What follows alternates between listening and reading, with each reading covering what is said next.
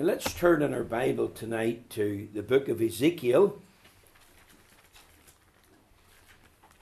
The book of Ezekiel.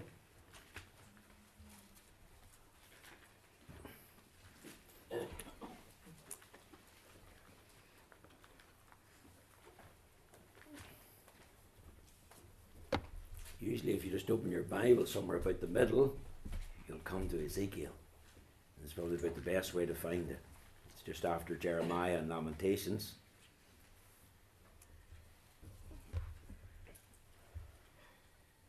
I announced this morning that the subject of the sermon would be a picture of an abandoned baby. And I wonder if you had already thought of where you would find a picture of an abandoned baby in the Bible. Well, you'll find it in this very chapter. Ezekiel chapter 16. And we're going to read from verse 1 right through to verse 14.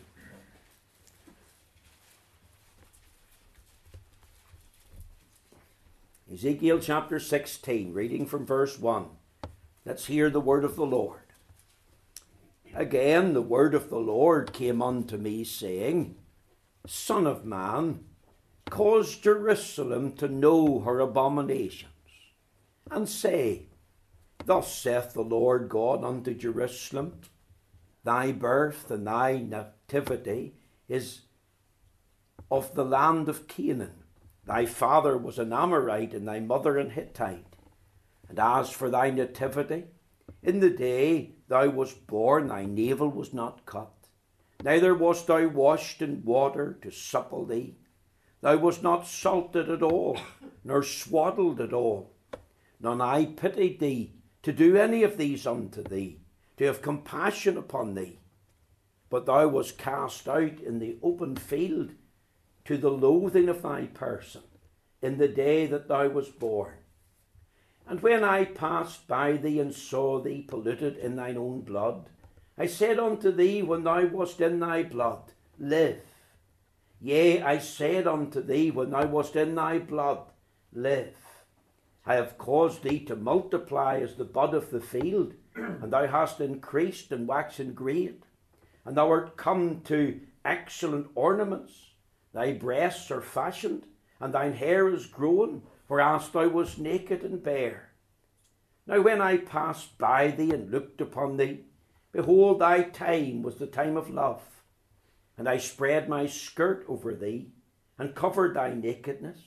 Yea, I swear unto thee, and entered into a covenant with thee, saith the Lord God, and thou becamest mine. Then washed I thee with water. Yea, I thoroughly washed away thy blood from thee, and I anointed thee with oil. I clothed thee also with broidered work, and shod thee with badger skin and I girded thee about with fine linen, and I covered thee with silk. I decked thee also with ornaments, and I put bracelets upon thine hands, and a chain in thy neck, and I put a jewel in thy forehead, and earrings in thine ears, and a beautiful crown upon thine head. Thou wast decked with gold and silver, and thy raiment was of fine linen and silk and broidered work. Thou did eat fine flour and honey and oil, and thou wast exceeding beautiful, and thou did prosper into a kingdom. And thy renown went forth among the heathen for thy beauty, for it was perfect through my comeliness, which I had put upon thee, saith the Lord God. We'll end the reading there at verse 14, and we pray God will stamp with his own approval and blessing this reading of the Holy Scriptures. Now, my text this evening is taken from Ezekiel chapter 16, verses 5 right through to 8. And my subject tonight, as I have announced it, is a picture of an abandoned baby.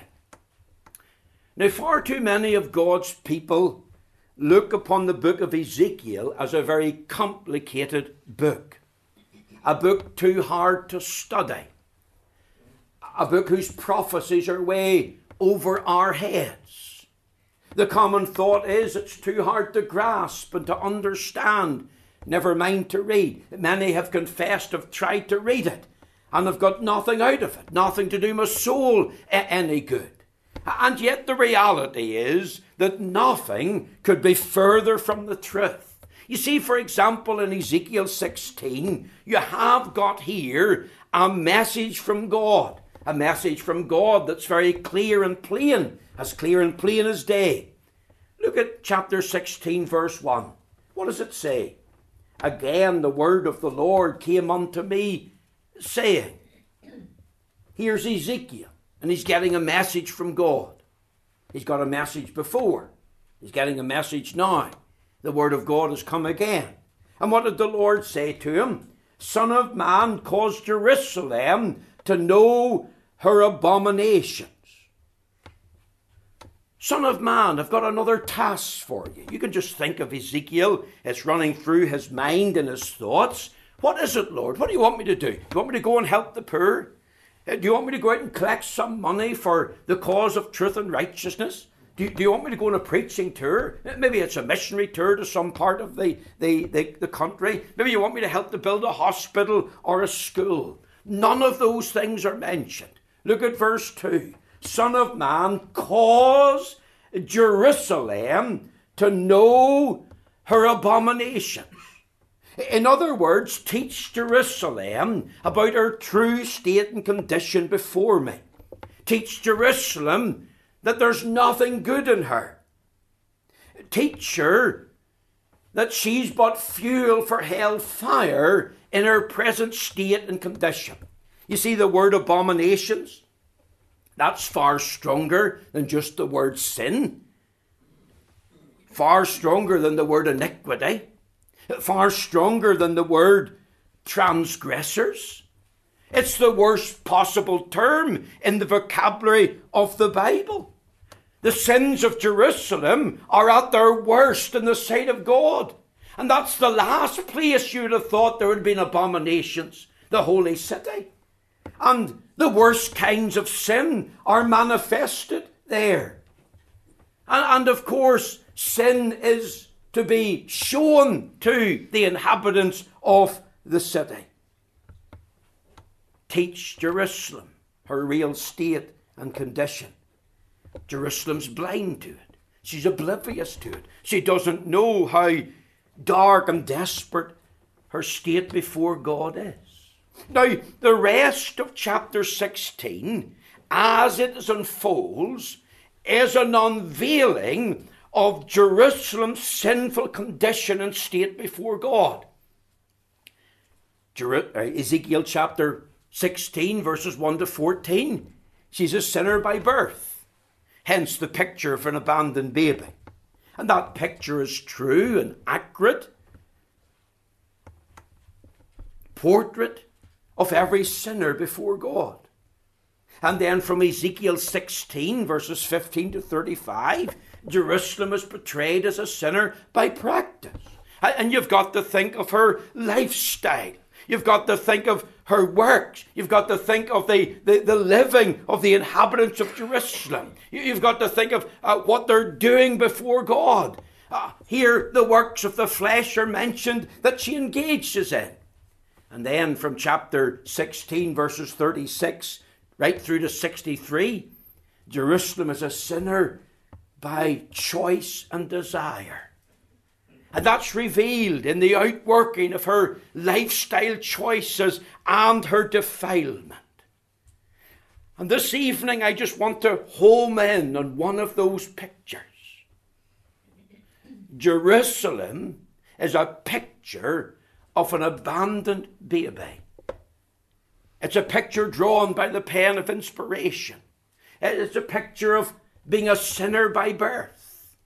Notice three things here in this portrait the description of an abandoned baby.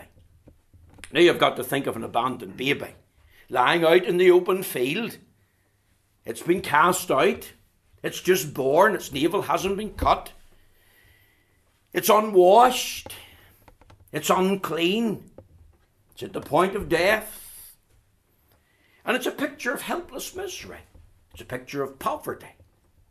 It's a picture of every sinner. not only the inhabitants of Jerusalem, but a picture of every sinner before God. Notice the position of the infant. If you look with me at verse uh, 5, it says, But thou was cast out. That's its position. Cast out. I, I want you to think of the place of the infant. It was cast out in the open field. This abandoned baby wasn't left at the door of a church or synagogue. It wasn't left at the door of a big house or near the shops or a bus stop. It was cast out into the open field. It wasn't placed carefully, it was just cast out. I want you to think of the peril of the infant. It says, to the loathing of thy person. You see, the open field was a hunting ground for wild animals.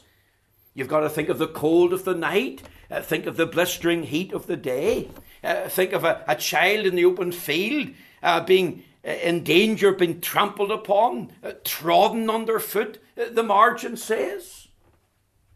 Think of the pollution of the child. At verse 6 it says, And when I passed by thee and saw thee polluted in thine own blood. In other words, it was still in his blood. It hadn't been washed. The child was unclean. Think of the powerlessness of the infant. It's just an infant, not a toddler. Couldn't walk, couldn't talk, powerless to do anything for itself, no strength of its own. It was a helpless infant. Think of its period in the day that thou was born. It's a newborn. It's estranged from the womb. The moment it happened, it was cast out. A real, dreadful, helpless estate. And notice its plight. Look again at verse 5. None I pitied thee to do any of these unto thee, to have compassion upon thee. Now, I want to tell you tonight this is not an exaggerated picture. This is not excessive. This is not over the top. The image of a newborn baby cast out is a description of each and every sinner by birth. And that's a sobering truth. It's a portrait of our dreadful estate before God. The psalmist could say in Psalm 51 Behold, I was shapen in iniquity, and in sin did my mother conceive me. I want to tell you tonight that a fetus in the womb of a woman is not just a clump of cells. I want to tell you tonight, on the authority of the Word of God, that the fetus is a real person. And that's why we as a denomination are totally against abortion on demand. We believe tonight in the sanctity of human life. We believe that every life is precious, whether able bodied or disabled. To advocate abortion is a simple, a sinful violation of the sixth commandment thou shalt not kill. And advocates of abortion, I believe, are guilty of murdering babies in the womb, and they'll be held to account. Advocates of abortion, of course, deny that the fetus is a real person. But let me tell you something. A fetus can be visualized from six weeks. Arms, legs, baby shape begins to form. It can be visualized as male or female from 15 to 16 weeks. A fetus can be operated on before the birth. It can be visualized from 6 to 16 to 20 weeks as responding to light and sound. Every fetus, of course, is protected from alcohol, drugs, fags, and other toxins. In fact, the fetus has been granted legal status in the courts when a man can be convicted or a woman of causing death to an unborn child through violent abuse. And of course, we are alarmed as a church that over 30,000 domestic Abuse cases in Northern Ireland last year have been reported to the PSNI. If it's all true, what I'm saying about the fetus, then the fetus has got rights as a person. And that can't be denied or can't be ignored. And we'd ask the question when does life begin? We believe as a church it begins at conception. Listen to what I said from Psalm 51. Behold, I was shapen in iniquity, and in sin did my mother conceive me. You see, the teaching of the Bible is this that sin and iniquity is a fabric of the embryo from conception. That's what we call original sin. By nature, when we're born, we're born with a bias toward God and the things of God. You young people know what a, a bowling ball is like. You've been to the bowling alley. You maybe even saw some people playing bowls in a, an outdoor or an indoor green. And you know that the minute the ball leaves the hand, there's a roll in it. And it doesn't run in a straight line. It, it draws to one side, the left or the right. It, it, as it rolls, it curves. That's the way it's made. It doesn't run in a straight line. And that's evident from the very beginning of life, even from an infant. Before the infant is born, that bias is there. The Bible says the wicked are estranged from the womb, going astray, speaking lies. And of course, you, here's proof you never have to teach a child to sin. Simply go and stand outside some of the school gates, whether it's primary school children or secondary school children, just listen to the language. You think of the manifestation of sin even in the lives of young people. And it's a picture of the natural state of all men before God. Is it any wonder Paul made the statement in Romans 3 all under sin? You see, there's no difference.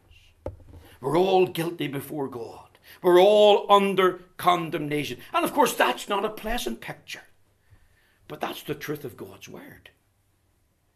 And in, in light of God's Word, I'm asking, will you accept this as a true picture? The description of the abandoned infant is a picture of our dreadful estate before God that we're sinners by birth, as well as sinners by nature and practice and sinners by choice. You see, millions tonight across the United Kingdom and beyond think they're better. I'm not a sinner. And they measure themselves by their own standard, not the standard of God, not God's law, the Ten Commandments. They, they think that they're not guilty of perversity or immorality. They think that they're good and they're kind and they've got their religion and they're neighbourly and they're okay. And why these things in themselves are right. It's not what men think of themselves. They've got to come to the place where they see themselves without God, without Christ, and without hope in the world, in light of the fact that they're sinners by birth. Behold, I was shapen in iniquity, and in sin did my mother conceive me. I want you to think, secondly, of the deliverance of the abandoned baby. Look with me at verse 6. See, glory to God, someone came along. And when I passed by thee, and saw thee polluted in thine own blood, I said unto thee, when thou wast in thy blood, live. Yea, I said unto thee, when thou wast in thy blood, live. Look at verse 8. Now, when I passed by thee and looked upon thee, behold, thy time was the time of love. And I spread my skirt over thee and covered thy nakedness. Yea, I swear unto thee and entered into a covenant with thee, saith the Lord God, and thou becamest mine. Then washed I thee with water. Yea, thoroughly washed away thy blood from thee, and I anointed thee with oil. The glorious teaching of the Bible is this that the Lord saw this abandoned child in its hopeless state, in its helpless state. And the Lord came to the infant. The Lord took the initiative. the child couldn't save or deliver itself. That was impossible. And of course, regarding God's salvation, men can't save themselves. The Bible teaches in Jonah that salvation is of the Lord. No man can save himself from the penalty, power, or pleasure of sin. If you think of the words, verse 6, and when I pass by thee, verse 8, now when I passed by thee, and looked upon thee, verse 6, and saw thee. We, we, we'll stop there. You see, the Lord took the initiative. He took the first step. It wasn't the sinner who sought and found the Lord. Sometimes we talk about sinners finding Christ, but the reality is we should speak about Christ finding the sinner. The Lord came to the infant, took the initiative, saw its condition, looked upon it in pity and mercy. Some of you have heard of Amy Carmichael. She was born in the village of Millisle. She became one of the most famous missionaries to leave the province of Ulster. She had a difficult childhood, a hard life. She suffered sickness, I believe it was neuralgia, very unpleasant experience, and as a child she was confined a lot to bed. She applied for the China Inland Mission and was turned down on health grounds. Eventually, she became a missionary to Japan. She spent a year there and then was brought home, again on health grounds. The time came when Amy Carmichael applied to the Church of England Mission Board. She ended up in the land of India and she was there for 56 years. And you know what her main work was in India? The work of recovering babies, seeking to win and save babies from Hinduism. You see, Hinduism, to this very day, when you think about girls being born into a family, views and teaches that girls have no value. They're not only the lowest caste in, uh, in Hinduism, they're lower than the lowest caste. To be born a girl in India is of no value. And those girls that were born in India were often consecrated to the priests. And when they would grow up, they would become harlots for the priest. And of course, that's true of the false religion of Hinduism to this day. Now, you're not going to hear that in the news. The BBC will mock and bash Bible believing Christianity.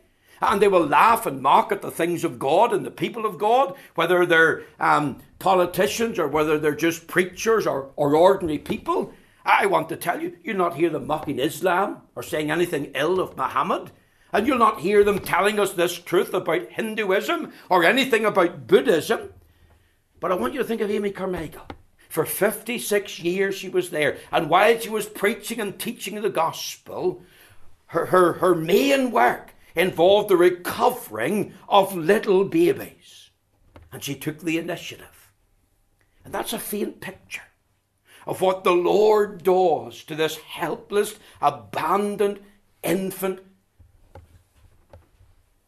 The Lord comes to infant, abandoned sinners. He sees the sinner in their sin and he comes to where they're at. It's not an accident, it's not a coincidence, it's not by chance. The Lord saw and looked. Notice the Lord calls to the infant. If you look again at verse 6, think of the word live. I said unto thee when thou wast in thy blood, live. Yea, I said unto thee when thou wast in thy blood, live. It's repeated twice. He speaks to the child. And what does he say?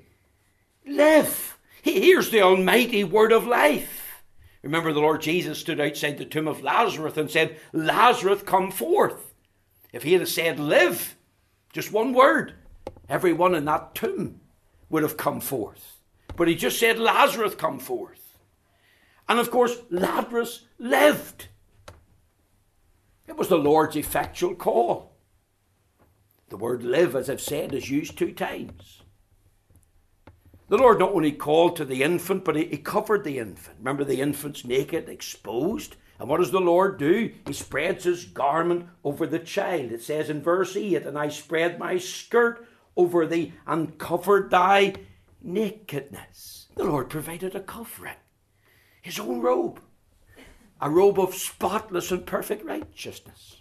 The Lord cleansed this infant, then washed I thee with water, yea, thoroughly washed away thy blood from thee. Isn't that lovely? The child was unwashed, the child was unclean, and it got a thorough, real cleansing from head to toe, and it was the hand of the Lord that brought it to pass. The Lord covenanted with his infant. He said, Yea, I swear unto thee and entered into a covenant with thee, saith the Lord God. The word covenant means an agreement. The Lord cared for this infant. It says, And I anointed thee with oil. I wonder if you've ever heard of the name of Doreen Irvine. No relation to Wesley and Rita, by the way, but Doreen Irvine, there's a book about her, and she was formerly a witch, probably one of the most famous witches in the United Kingdom. And she decided this night, spurred on by the devil, I'm going to disrupt the gospel meeting. So she went in. And of course, at this time in the meeting, there was a lady who had been asked to come and sing. And the minute the lady got up to sing, Doreen Irvine got up to uh, say some things about God and the gospel uh, against them, of course, and wanted to put the woman off. But the woman wasn't put off. You know what the woman's song was? No one ever cared for me like Jesus. And as Doreen Irvine shouted abuse at the woman, the woman sang on the more heartier. And of course, then the Spirit of God worked. But before that woman had finished singing, there was a tear in Doreen Irvine's eye. God had spoken to her. The work had begun. And eventually, and that was the beginning of a process, but eventually she came to Christ and she bowed the knee. And she discovered for her it was a time of love. The Lord had come to where she were. Doesn't the Bible say, For God so loved the world that he gave his only begotten Son, that whosoever believeth in him should not perish but have everlasting life? Doesn't the Bible say here in his love, not that we love God, but he loved us, gave his Son to be a propitiation for us? Even though we were without strength, in due time Christ died for the ungodly. Here's how God shows forth the wonder and the majesty of his love.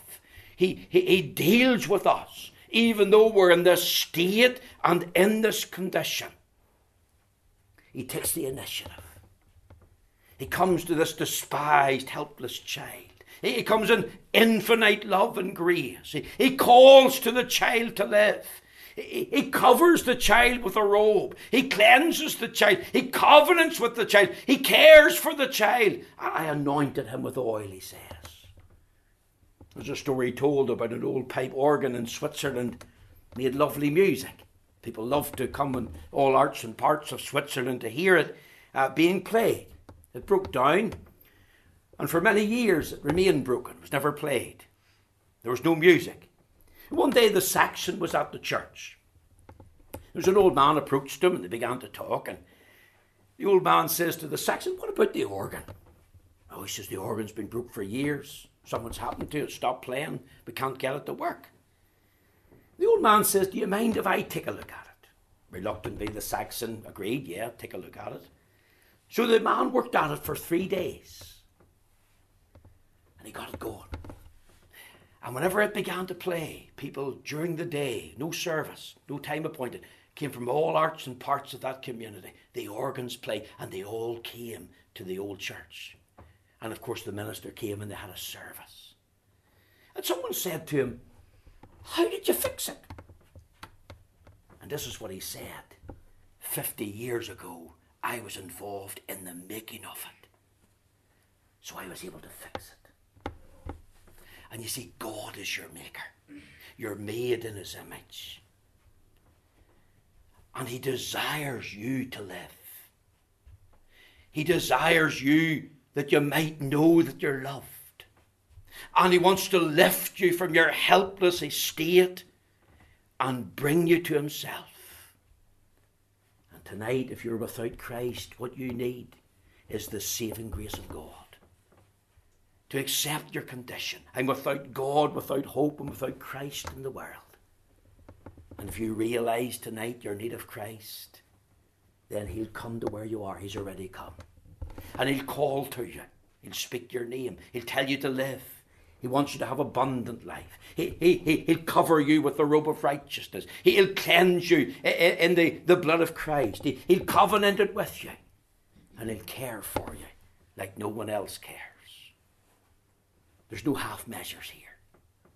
This is a, a salvation that meets every need. There's a parallel treatment here, really, in the deliverance of the Good Samaritan. Grace abounding to the sinner. Notice very quickly and lastly a defence of the infant. It says in verse 8 as we close, And thou becamest mine. Four words, and thou becamest mine. The infant that was cast out, that no one cared for, God says now belongs to me, is my property. And you know, it's a wonderful thing to be able to sing as we were singing there in the hymn number 390 Dear Saviour, thou art mine, thou art the sinner's friend. So I thy friendship claim, a sinner saved by grace, when thy sweet message came. It's one thing to be able to say, Dear Saviour, thou art mine. But think about what the Saviour says. Saviour says, and thou becomest mine. Not only I belong to Jesus, but Jesus belongs to me, not for the years of time alone, but for eternity. We're, we're, we're, we're brought into the family. And we're brought into the family that we might be adopted, and we might be blessed, and we might be looked after, and we might be kept and we're brought into the family, and all the blessings of being a family member become ours. And that's what he goes on to unfold from verse 10 right through to verse 14. And, and, and this infant grew up to become a woman. And, this woman, this woman became a kingdom in the eyes of God. And God had richly blessed her and adorned her with everything she needed to the glory of God. Let me ask as we finish in light of this description, a helpless infant cast out, in light of this deliverance, the Lord taking the initiative and coming and speaking, in light of this defence, thou becamest mine, my property now. Why neglect God's salvation? Doesn't the Bible not say, Behold, now is the accepted time, now is the day of salvation? Do you know that in every gospel meeting the Lord Jesus is passing by? He sees you. He knows where you're at in a spiritual sense. He can look upon you now in your sin. He knows you need salvation. He knows you need deliverance. He knows your innermost thoughts and desires. He knows you want to be saved. Do you hear the Lord coming now? Do you hear his voice speak to you?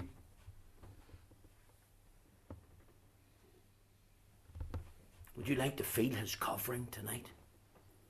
Would you like to rejoice in the cleansing power of the blood? Would you like to know that there's care and comfort for you? No one cares for me like Jesus. And how can you experience that? When you know He has come and He has called and He has cleansed and He has covered.